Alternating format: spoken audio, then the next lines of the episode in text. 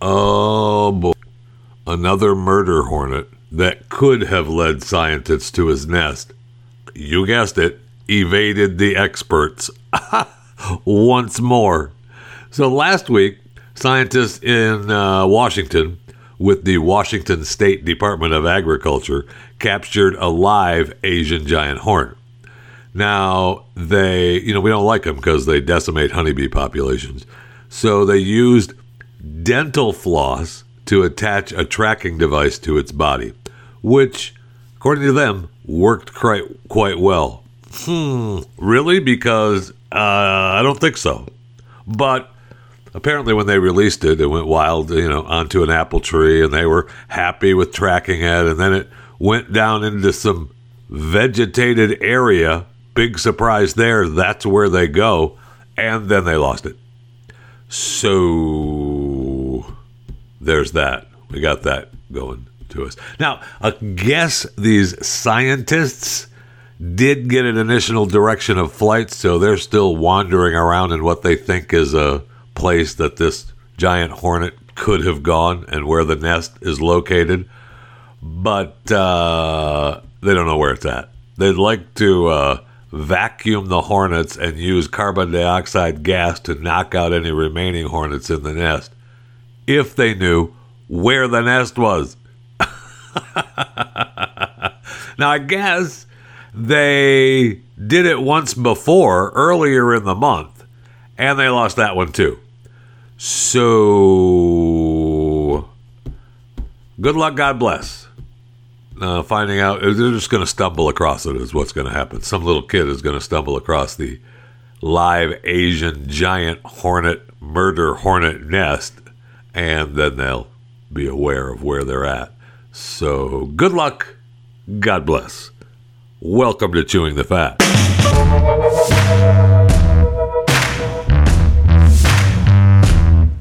So, before I tell you about a new love story that uh, bypasses the ages, and I do mean bypasses the ages, uh, let me ask you a question. Did you know that our brains are not designed to remember pain accurately? It's kind of a biological defense mechanism that allows us to, you know, live better lives so we don't have to remember falling out of the treehouse and hitting your head on the car door. Stuff like that. It helps mothers uh, willing to go through childbirth again because they you know you keep re, you, you it keeps you from remembering the agonizing uh, you know that agonizing pain that happened when you uh, when you had your baby and you were screaming at your husband saying why did you do this to me? And then once you hold the baby all is forgotten. That is the way your brain is designed. The best thing about pain aside from learning hey don't do that again is when it goes away when you do something and you go, oh, that's going to hurt. And of course it does. But for many of us, uh, it doesn't go away. And after a while, after you've hurt yourself uh, continually through the years, sometimes it doesn't go away. And that means that pain is a daily thing. yeah, a constant reminder of the times that you hurt yourself. Believe me. So if you're like me, suffering from chronic pain, uh, you know, there's there really is no price that you'd put on uh, fixing it. You're willing to pay whatever. Well, how does 1995 for a three week quick start program find? I that's right. I've found it. 1995 for a three week quick start from Relief Factor.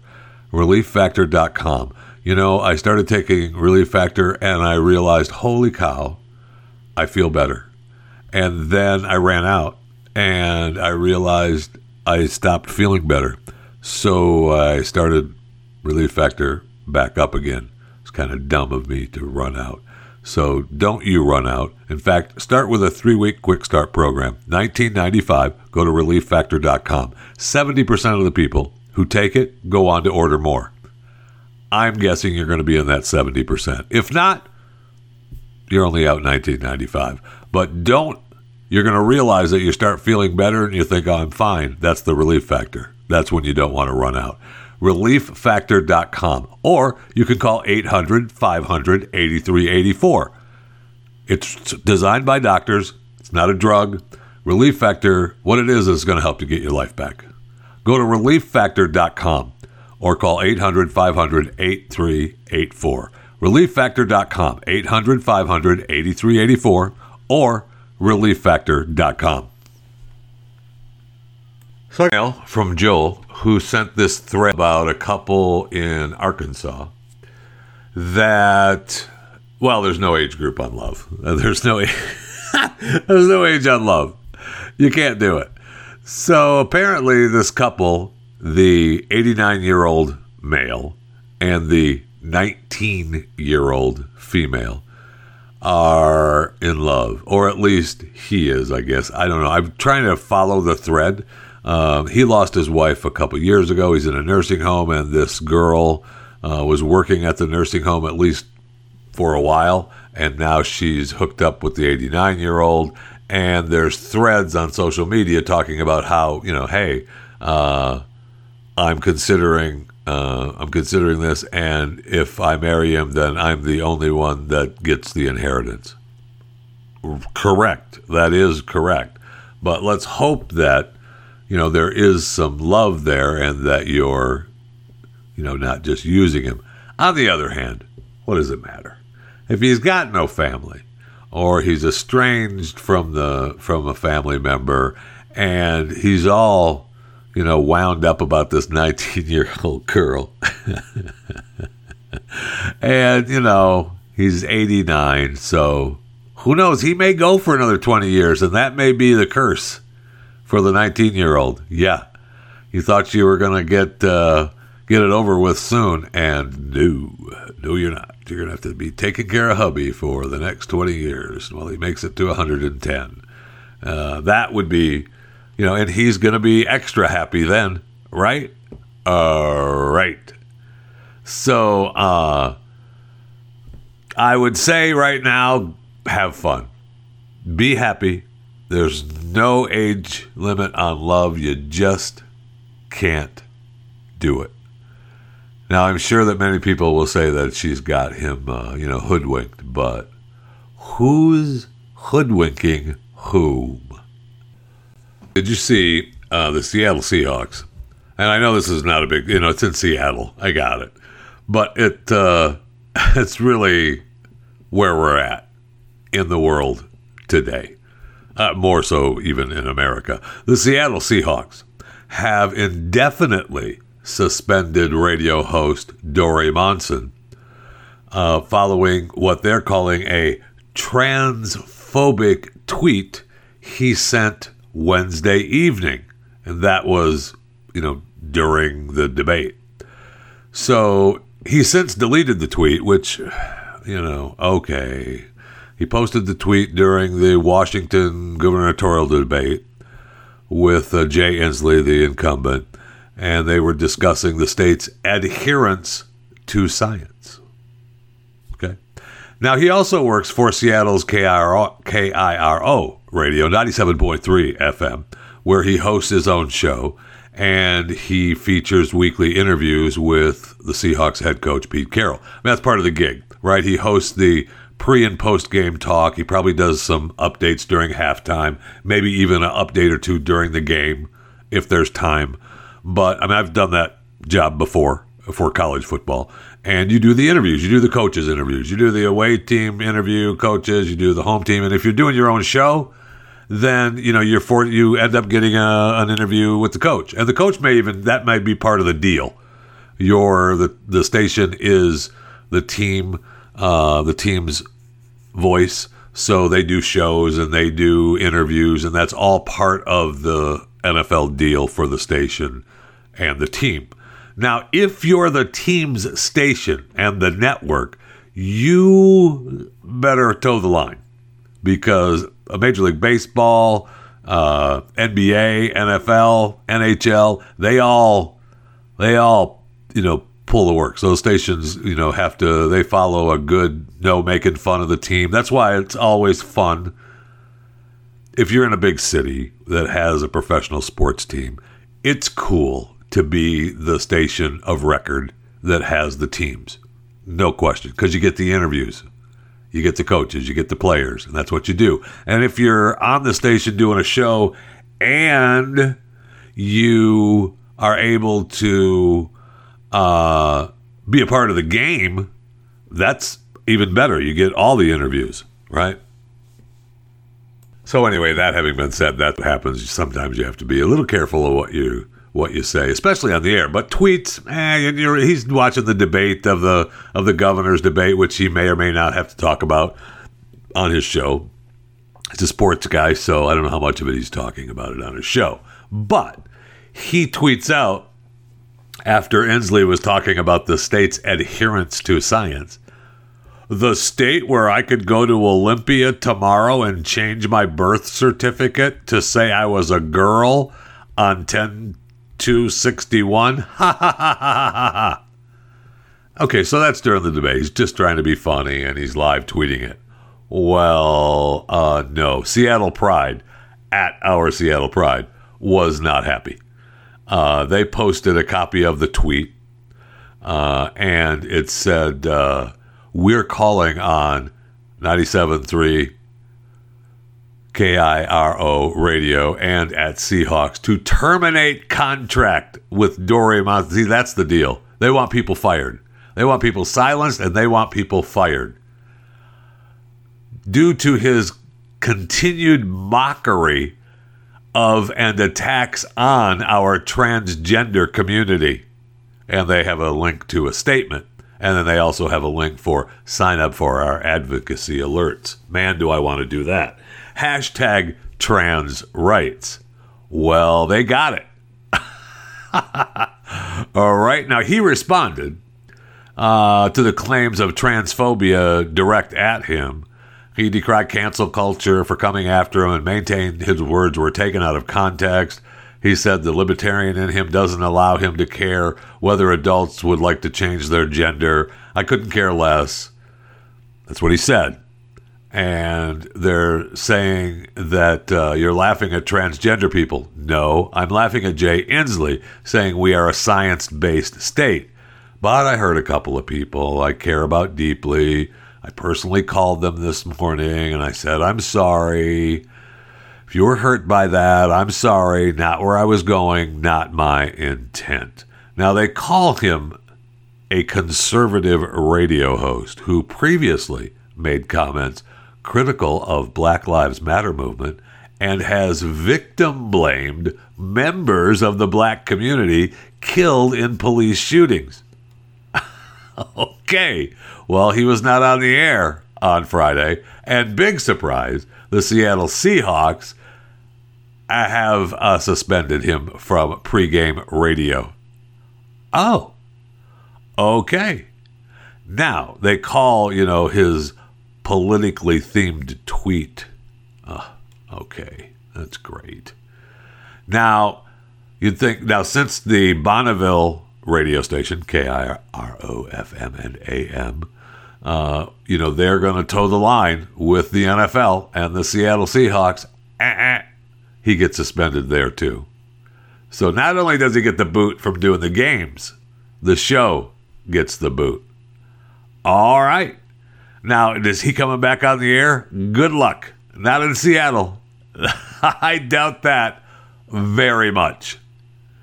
But I haven't seen a release where he got the boot. It's very possible they already, you know, got the boot or they're telling him you need to just resign and whatever contract we have with you is null and void. And he probably doesn't even have a contract doing the football games. That's probably a deal where he's doing a show he gets the interviews, and hey, you want to be part of the game?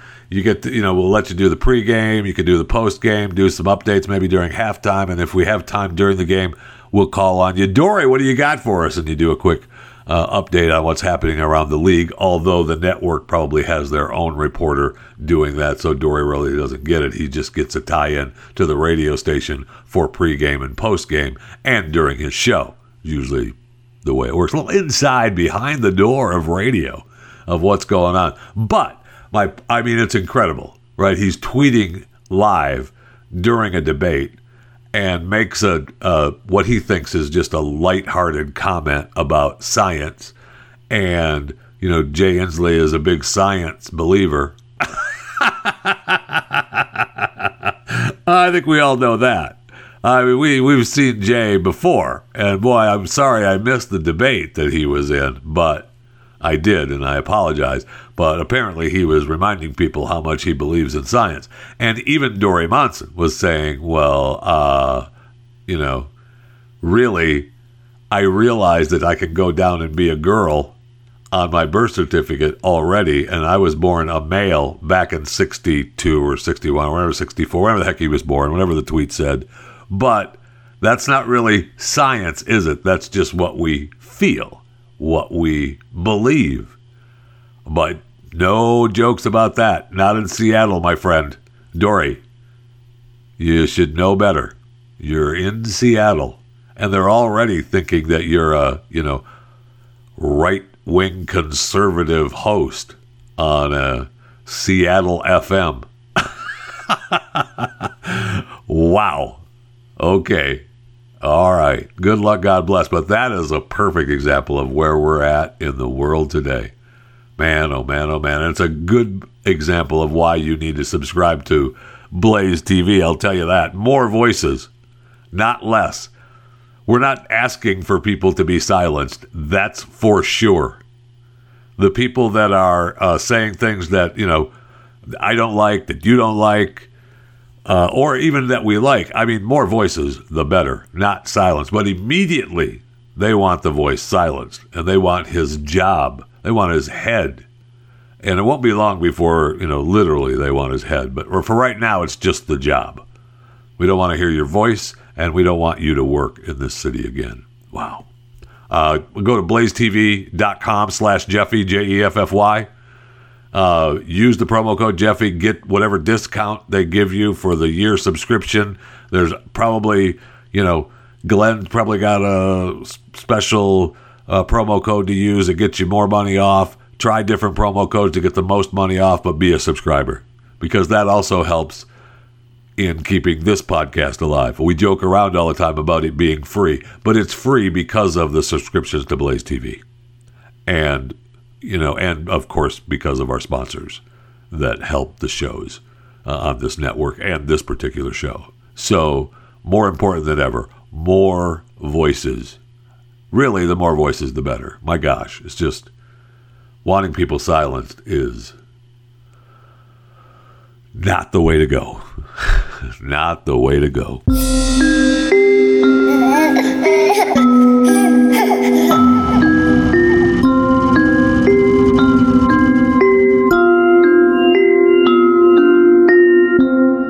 Remember the guy that got uh, arrested by police in Galveston, the horse police? You know, police officers riding on horses in Galveston, Texas. And they busted him for criminal trespass near a U.S. post office last year uh, in, uh, I don't know, the August, summer, end of the summer, somewhere in there. And they made uh, national attention over the photos that showed the two mounted officers from the Galveston Police Department leading Neely through the city with a you know his hands are handcuffed behind him and they've got a rope tied to the handcuffs. And the one police officer who's a female by the way is leading him down the street with the other officer uh, following behind. Well i didn't know this that there's video of it as well. The other police officer has, I guess, his his uh, you know his chest cam on, his body cam on, and there's video of it. I I watched the video. It is. I, I don't know how he gets away with now suing the Galveston Police Department for more than a million dollars. So he's arrested for criminal trespass. He's I get the embarrassment of being tied with a, a, line or a rope to his handcuffs and being led down the street to the jail. But uh, I don't know. I don't know what they what else they're supposed to do. I guess maybe you call for a car. But I know that you know his the attorney uh, brings up the era of slavery. Does it? I mean, no. But for you and a million dollars, I guess it does. But I'll play the video because I want. Well, we, you know, for those of you watching live on the 14th of of October, you'll be able to see it. If you're not watching live, you're just only going to be able to hear the audio from the video. But what is incredible is that he's fine with it at the time. And the one officer is like, "Ooh, this is going to look bad." The one officer knows. wow. Uh, the one officer that has the body cam on, he uh, he's like, "Ooh, this is going to look bad." I mean, he knows it's an issue right away. If he knows that, they shouldn't have done it. Right? They should have called for uh, they should have called for a backup car to come and get him. But I don't know how long that takes. I don't know what the Galveston Police Department is supposed to do. Now the case was dismissed earlier this year. And that's what made it in the news, right, in March, because it was dismissed and, uh, you know, he was arrested for criminal trespass. And they tell him in the video, you're not going to go back there, right? You got to find someplace else. You can't be, you can't be, you know, hanging out by the post office. And he says yes. And he's got some kind of cap on that keeps falling on his on his face, and they're asking him, "Well, you you hear it's it's pretty incredible what what's going on. I don't know how you get a million bucks after this video. I don't know how that happens. Come on over to me. You stand on this side of my horse. It's gonna look really bad. Oh yeah, he knows. Huh? He knows. You're not embarrassed? I know. There we go. You're doing good, Mr. Neely. But we gotta do what we gotta do too, you know? Bring your hands up. No wearing cap too. All right, stay where you are. Come back towards me. It's gonna look so bad. Again, he's just going so bad. I'm glad you're not embarrassed, Mr. Neely. Can you see? Can you see, Mr. Neely? We're going back to the trailer. Can you answer me? We gotta go again. Yes, I can see. Okay. Yeah. Mr. Neely, you're not gonna go back, right? Now go back to that Because we don't want to keep taking you to jail just for that stupid thing. You know? Right. You can go find somewhere else that's out of sight that you can relax, all right?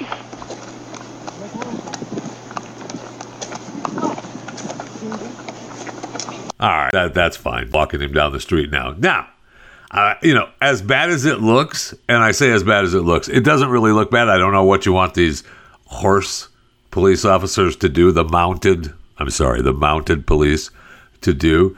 I, I, you know, I guess you uh, don't have mounted police anymore. You bringing a mule along to have the, the the arrested party ride on the mule as you take him back. I, I don't know what you do. And you can obviously tell that it had nothing to do with this man being a black man.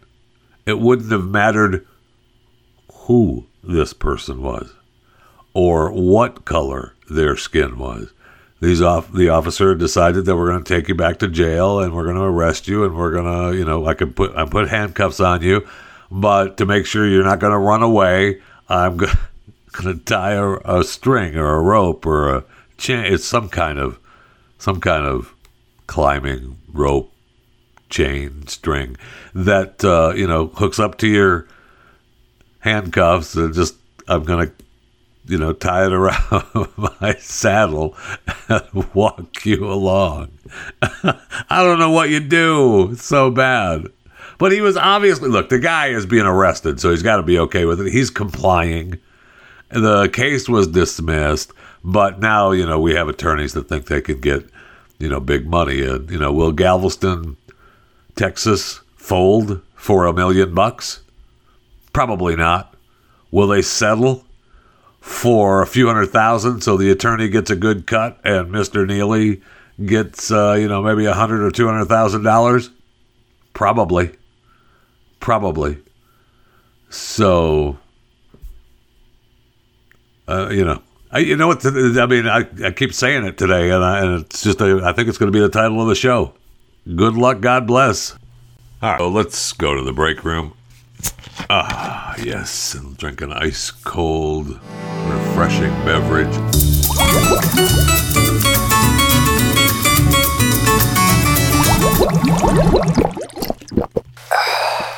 From a plastic bottle, because that's all I could find. Thank you for listening to Chewing the Fat. I want to remind you to subscribe to this podcast. As I mentioned earlier, uh, Yep, it's free, but life isn't always free. There always comes with something expected. And what's expected is if you're listening to this show right now and you're not a subscriber to the podcast, what's expected of you is to become a subscriber. So choose a platform iTunes, iHeartRadio, Stitcher, Spotify, and subscribe to Chewing the Fat with Jeff Fisher. It's just that simple. Now, then you're good. Then what's expected is done. Of course, you need to download and listen to the shows, but that goes that goes without mentioning. I don't even know why I mentioned it. Duh. Uh, so subscribe to the podcast, and then uh, then you're good. Then you then you are a freeloading subscriber instead of just a freeloader. Uh, so much better, so much better in life to be a freeloading subscriber rather than just a free loader. And, you know, as long as you're subscribing, you might as well go to the YouTube channel and subscribe to Chewing the Fat there as well. And uh, you'd be good to go. So, yeah. Yeah. In fact, there will be a new video, uh, an unboxing video going up uh, probably tomorrow. I'll probably put up a Chewing the Fat from Pat Gray Unleashed uh, today for those of you listening live on the 14th of October 2020. And then tomorrow I'm going to release a uh, an unboxing video from a friend of mine who sent me a bunch of stuff. And I can't see it. I believe it's uh, most of it, if not all of it, is from his uh, thesilentwillbeheard.com. Thesilentwillbeheard.com. So you can look forward to that. Anyway, subscribe to the YouTube channel, and then you'll be able to see some of the merchandise that you can uh, get and be a part of the silent will be heard com.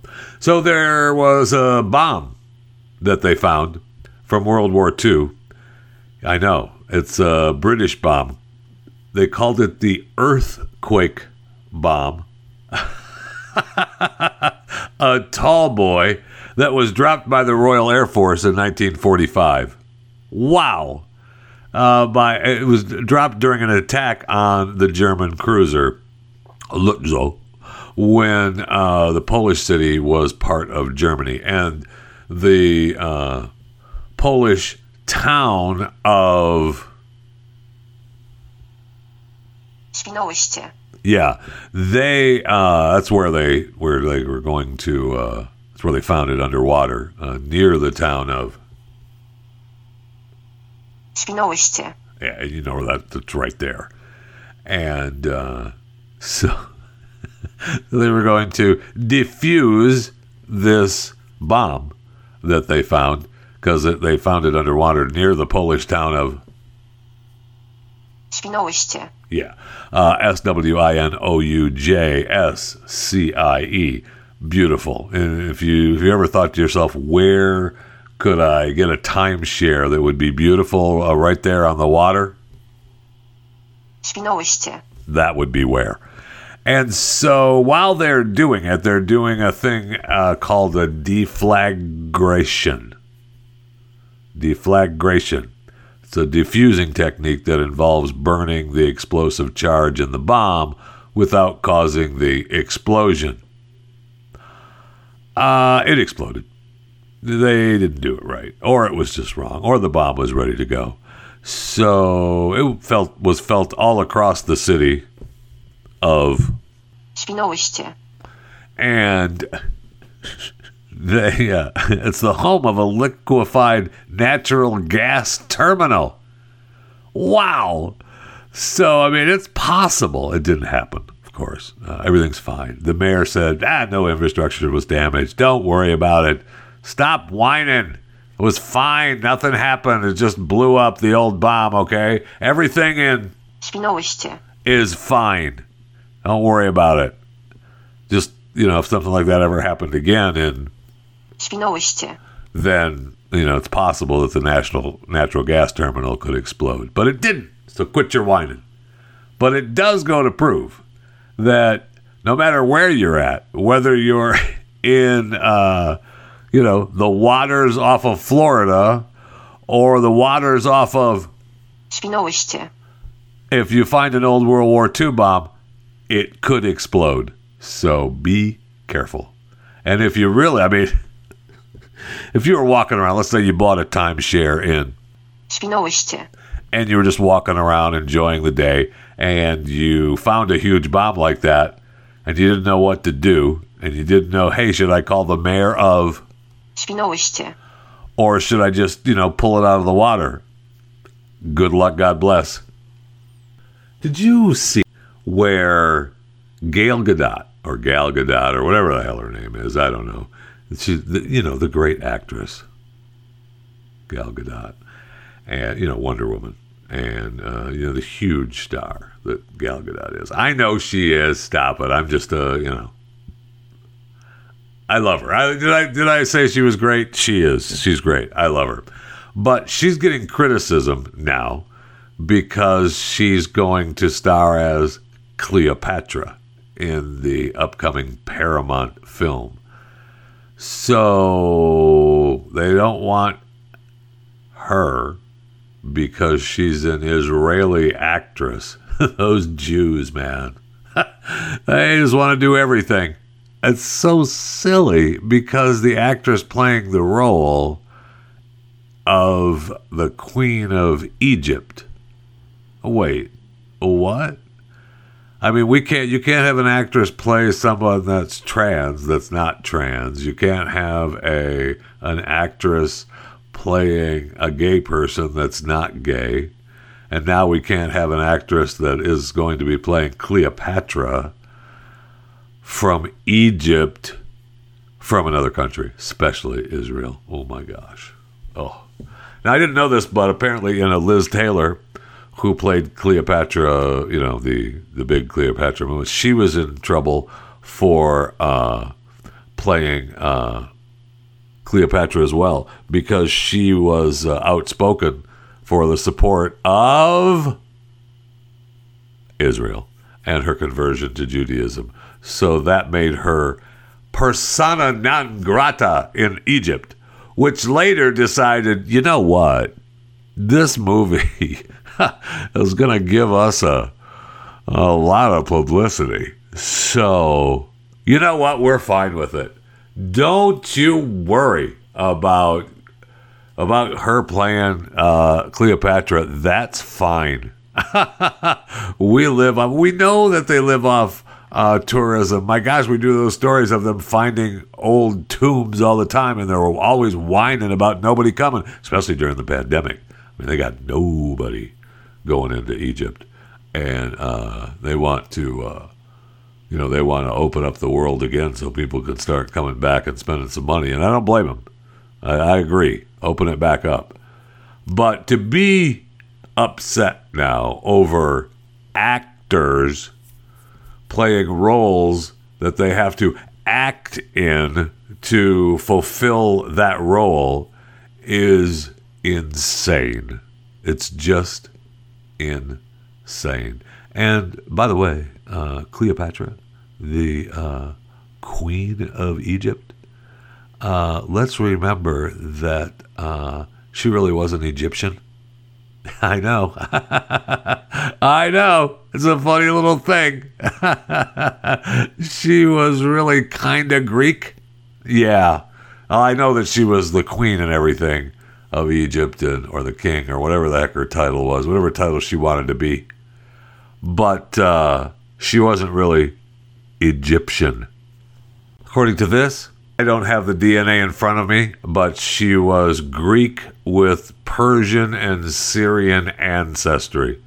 So I think it has more to do with Gail Gadot, uh, an Israeli, a Jew, playing another Greek person.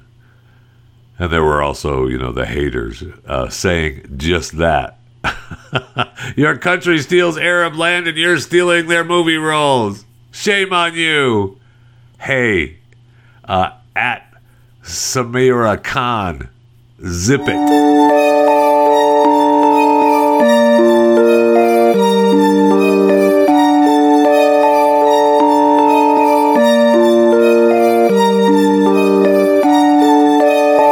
In 2017, according to Pew Research, Center.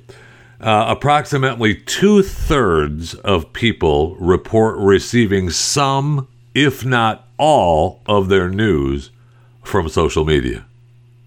Wow. And that's why they're so on top of this. Uh, you know, we talk about what Facebook and Twitter is doing to, uh, you know, as we head up to the election. Just incredible. We said yesterday Facebook's not going to ban content that distorts or denies the Holocaust. Wow pretty huge. Uh, they also said that uh, you know um, during the election they're going to uh, you know they're not they're going to make sure that um, what is it the exact quote that they're going to do? Gosh darn it! Well, they're going to ban ads, ads, uh, after the polls close on election day. Ooh, and they're going to put a banner at the top of your at the top page, uh, letting you know that uh, no winner has been decided until news outlets declare one. Oh, oh, that's good. I know Twitter is uh, probably going to be doing the same thing. I mean, they're already blocking and making you double and triple click President Trump's tweets. So your tweets are going to be uh, looked at as well. And now they're going to start, I think, in a few days. Uh, yeah, October 20th. They're going to start when you hit retweet on Twitter. Uh, you're going to be given a prompt to add your own take. The quote tweet option. Well, if I wanted to, if I wanted to quote tweet it, I would have hit the other prompt. I wouldn't have hit just retweet. Now we know it's going to add extra friction the goal is to encourage users to add their own thoughts, reactions, and perspectives to the conversation. Yes, we want you to say more so that we can block you for saying it. That's what we want. We want to create more conversation. But be careful what you say. but we want you to say it. That's for sure. we don't want to have anyone undermine any of the election results. Oh, okay. Now, are you going to be removing tweets that encourage violence or urge people to interfere with the election process? You say you will, but are you going to do that? Okay.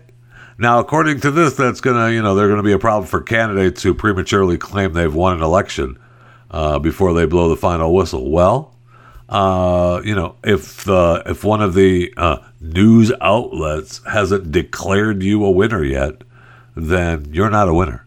So, heaven forbid you say something on social media that one of the news outlets hasn't declared yet. Uh, it's just amazing. It's amazing to me. More voices. More voices.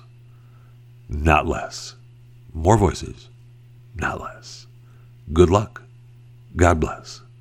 That's my that's my line for the day. More voices.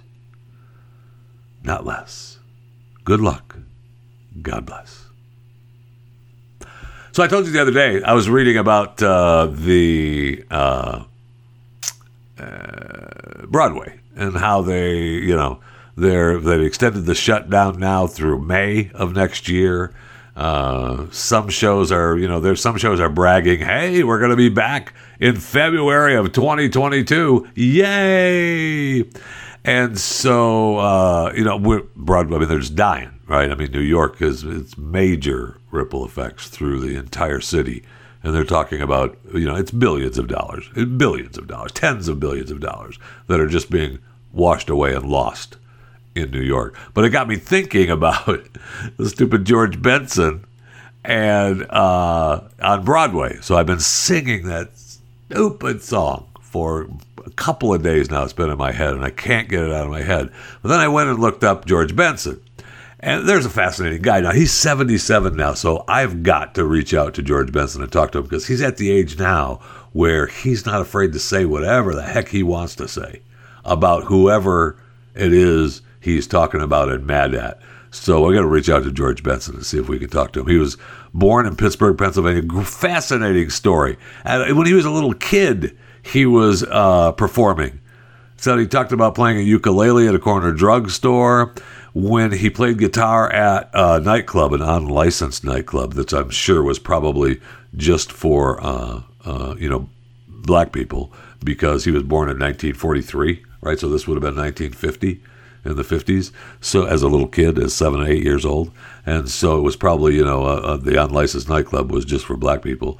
And when they closed it down, then he set out to record an album when he was nine, and they found out that his schooling was being affected because he was performing. So they took his guitar away and then uh, he, w- he went to a juvenile detention center, and his stepdad then made him a new guitar. I mean, it's just a fascinating story, George Benson. So uh, I may be talking to you more about George Benson because I can't get the song out of my head. Stream and subscribe to more Blaze Media content at theblaze.com slash podcasts. So I talked about uh, that Pew Research Center poll that talked about two thirds of people report receiving some, if not all, of their news from social media, which uh, which brings into light this new National Geographic book that I have in my hands, Breaking the News: What's Real and What's Not, and Why the Difference Matters. And uh, you open it up, and one of the opening pages. It looks really good too. I've been fingering through. I, have been fingering through it, and uh, I, I, love the the fact here that it talks about uh, sixty three percent this is where do kids, teens from 10 to 18, get their news? 63% family, teachers, friends. 49% social media and the internet. 46% TV, print, newspapers, and radio.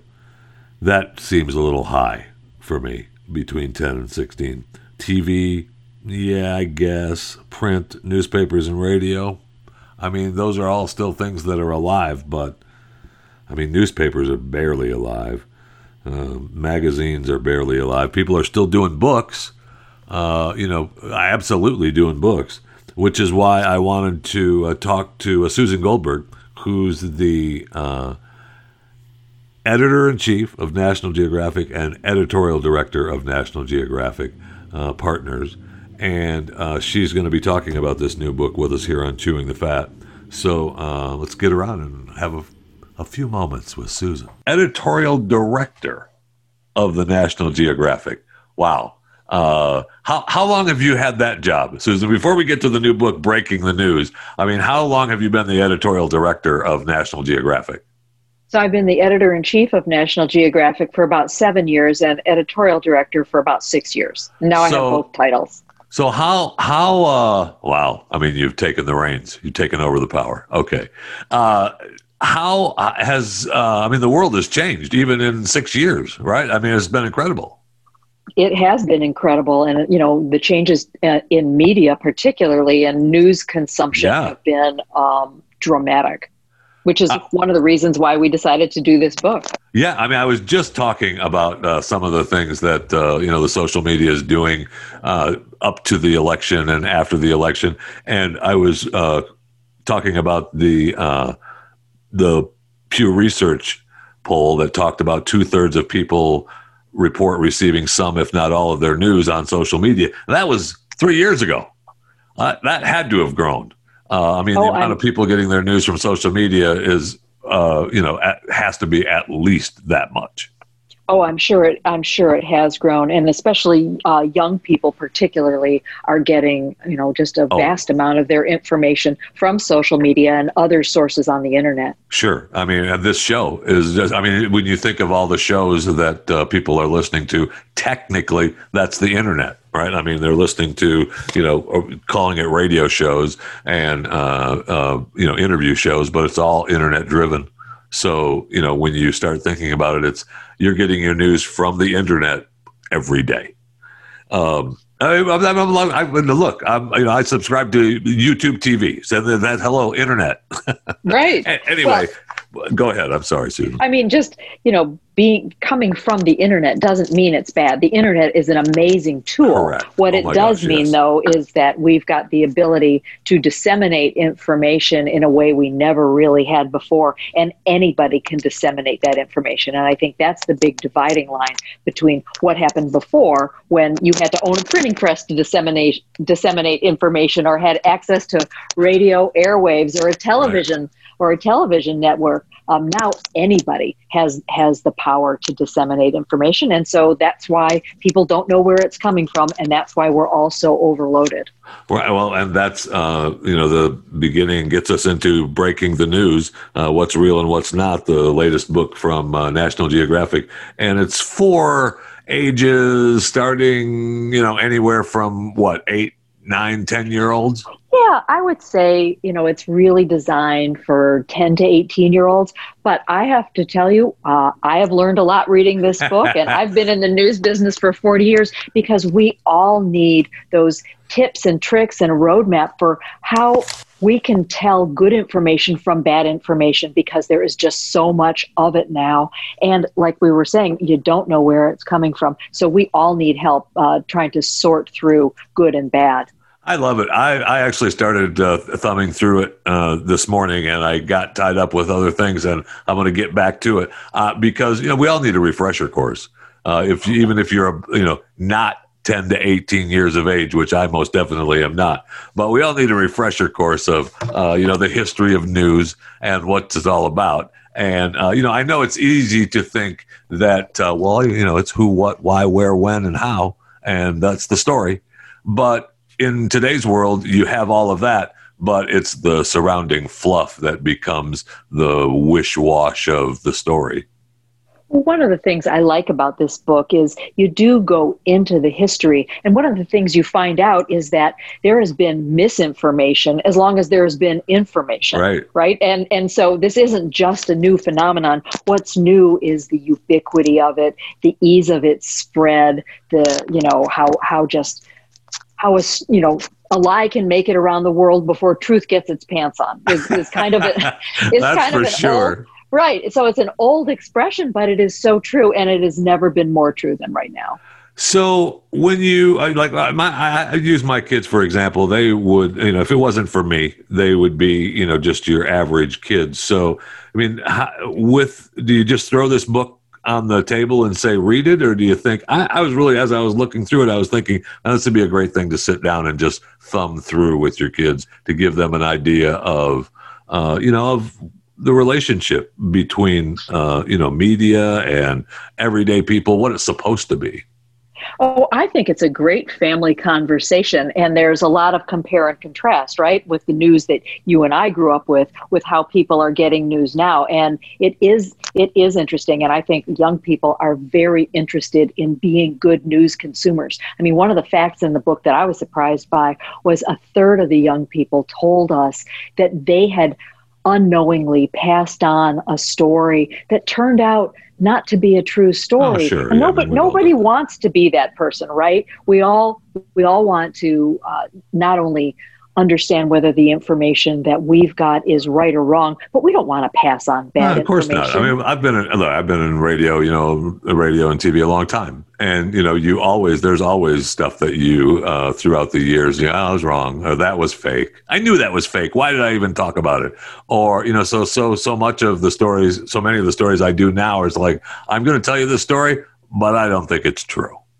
Well, you know what, Jeff? The um, the book actually talks about that very phenomenon. You know, if something seems too good to be true, or seems too outrageous to be true, or if your spidey sense just kind of goes off when you look at a photograph and you say, "Is that real?" Right. You know what? Chances are it probably isn't. And so we need to listen to that little voice inside us all saying, "You know, I don't think that's right," or "There's something wrong with this." And people shouldn't be shy about listening to to that voice. So you guys put together a lot of a lot of great books and a lot of great ideas. When you sat down and uh, you know had had this pitch to you, or maybe it was your idea, uh, it seems like a pretty easy decision. You know, it was not my idea. I wish it had been because it is um, it is a great book and it's incredibly timely. And highly useful. So I think it really hits all those marks. What I like about this book, though, is it's also really entertaining. Um, you know, it's not swaths yeah. of gray type. It's not boring. It's you know, it's fun to read. It's accessible information in sort of bite-sized chunks. It's beautifully illustrated. Some of it's very funny when you look back at fake photos through history and yeah. you know amazing hoaxes you're just like wow i can't believe people fell for that but people will probably in the future say the same about us I, I was just amazed uh, being reminded of some timelines you know, because we had uh, uh, the timeline of you know the typewriter in 1868.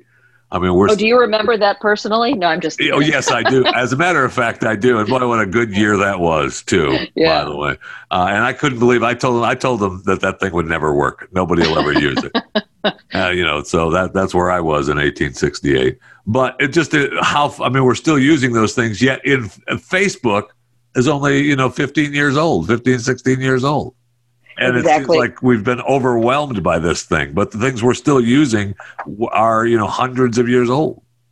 Well, and things are speeding up, and that's the you know one of the points really that that the book makes, which is you know we've got this set of tools at our disposal right now, but those tools are changing and modernizing every day. So we will never be able to say, "Aha." I've got it. Now I am 100% media literate. I've got this thing nailed because the tools will keep changing and the stories will keep changing. And so people really need to be active consumers on their guard. You've kind of got to be a professional skeptic when you read stories and when you access news.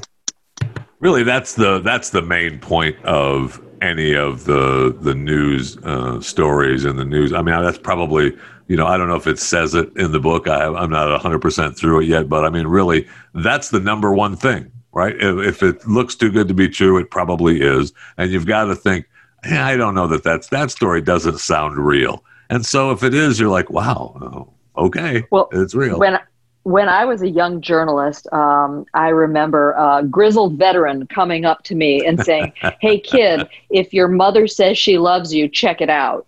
Now.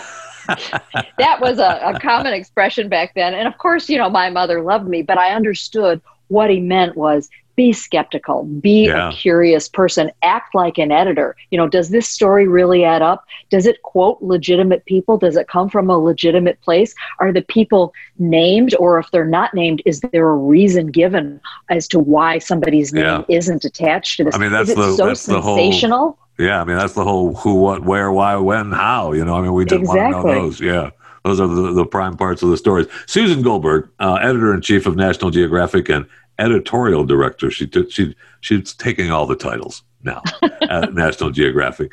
Uh, breaking the news: what's real and what's not, and why the difference matters is the new book from National Geographic. Really fascinating. What's your uh, one one last thing, and then I'll let you go. I know you've had a long day, and I appreciate your time with us here on chewing the fat. What's your favorite uh, your favorite part of the book? Oh, you know, I really love looking. There's a there's a couple pages in the book that show people how they can look at photographs to tell if they're real or if they're fake. And so at National Geographic, we spend a lot of time looking at photographs. Ah, yeah. And what we always do is we get, you know, the the brains from the camera. We make people give us their raw files. They have to turn over every single shutter click to us, so we make sure Good. that Yeah. nothing we picture is fake. My wife But- is a photographer. She'd be she's she'll be very happy to hear that. Okay, but what we do is give people a lot of just tips and tricks and show them pictures so they can look at a picture on Instagram or something and go, wait a minute, that can't be right. You know, I see a flower in a beautiful field of flowers, but when I look at it more closely, it's the same flower you know, a thousand times over. That's a fake picture Yeah. and that's an innocent example, but there's a lot of examples um, for ways that that you can tell real from false, and I think it's incredibly handy. Oh yeah, really important. Uh, that, I mean, we've seen, uh, you know, let alone fake stories. We've seen fake pictures uh, travel around the globe pretty fast as well. That's for sure. Uh, Susan Goldberg, editor, uh, editorial director of National Geographic. Uh, the new book, Breaking the News: What's Real, What's Not, and Why the Difference Matters. You can get it. It's available uh, wherever you get your National Geographic stores. Is there a specific website you want people to go to, or are you just good Well- sending people out on their own? People can go to bookstores, they can go to Amazon.com and get the book, or to NationalGeographic.com, and we would be uh, very delighted if you did that. There's a lot of good stuff there. Susan, thank you very much. I appreciate it. Have a great day. Thank you. You too.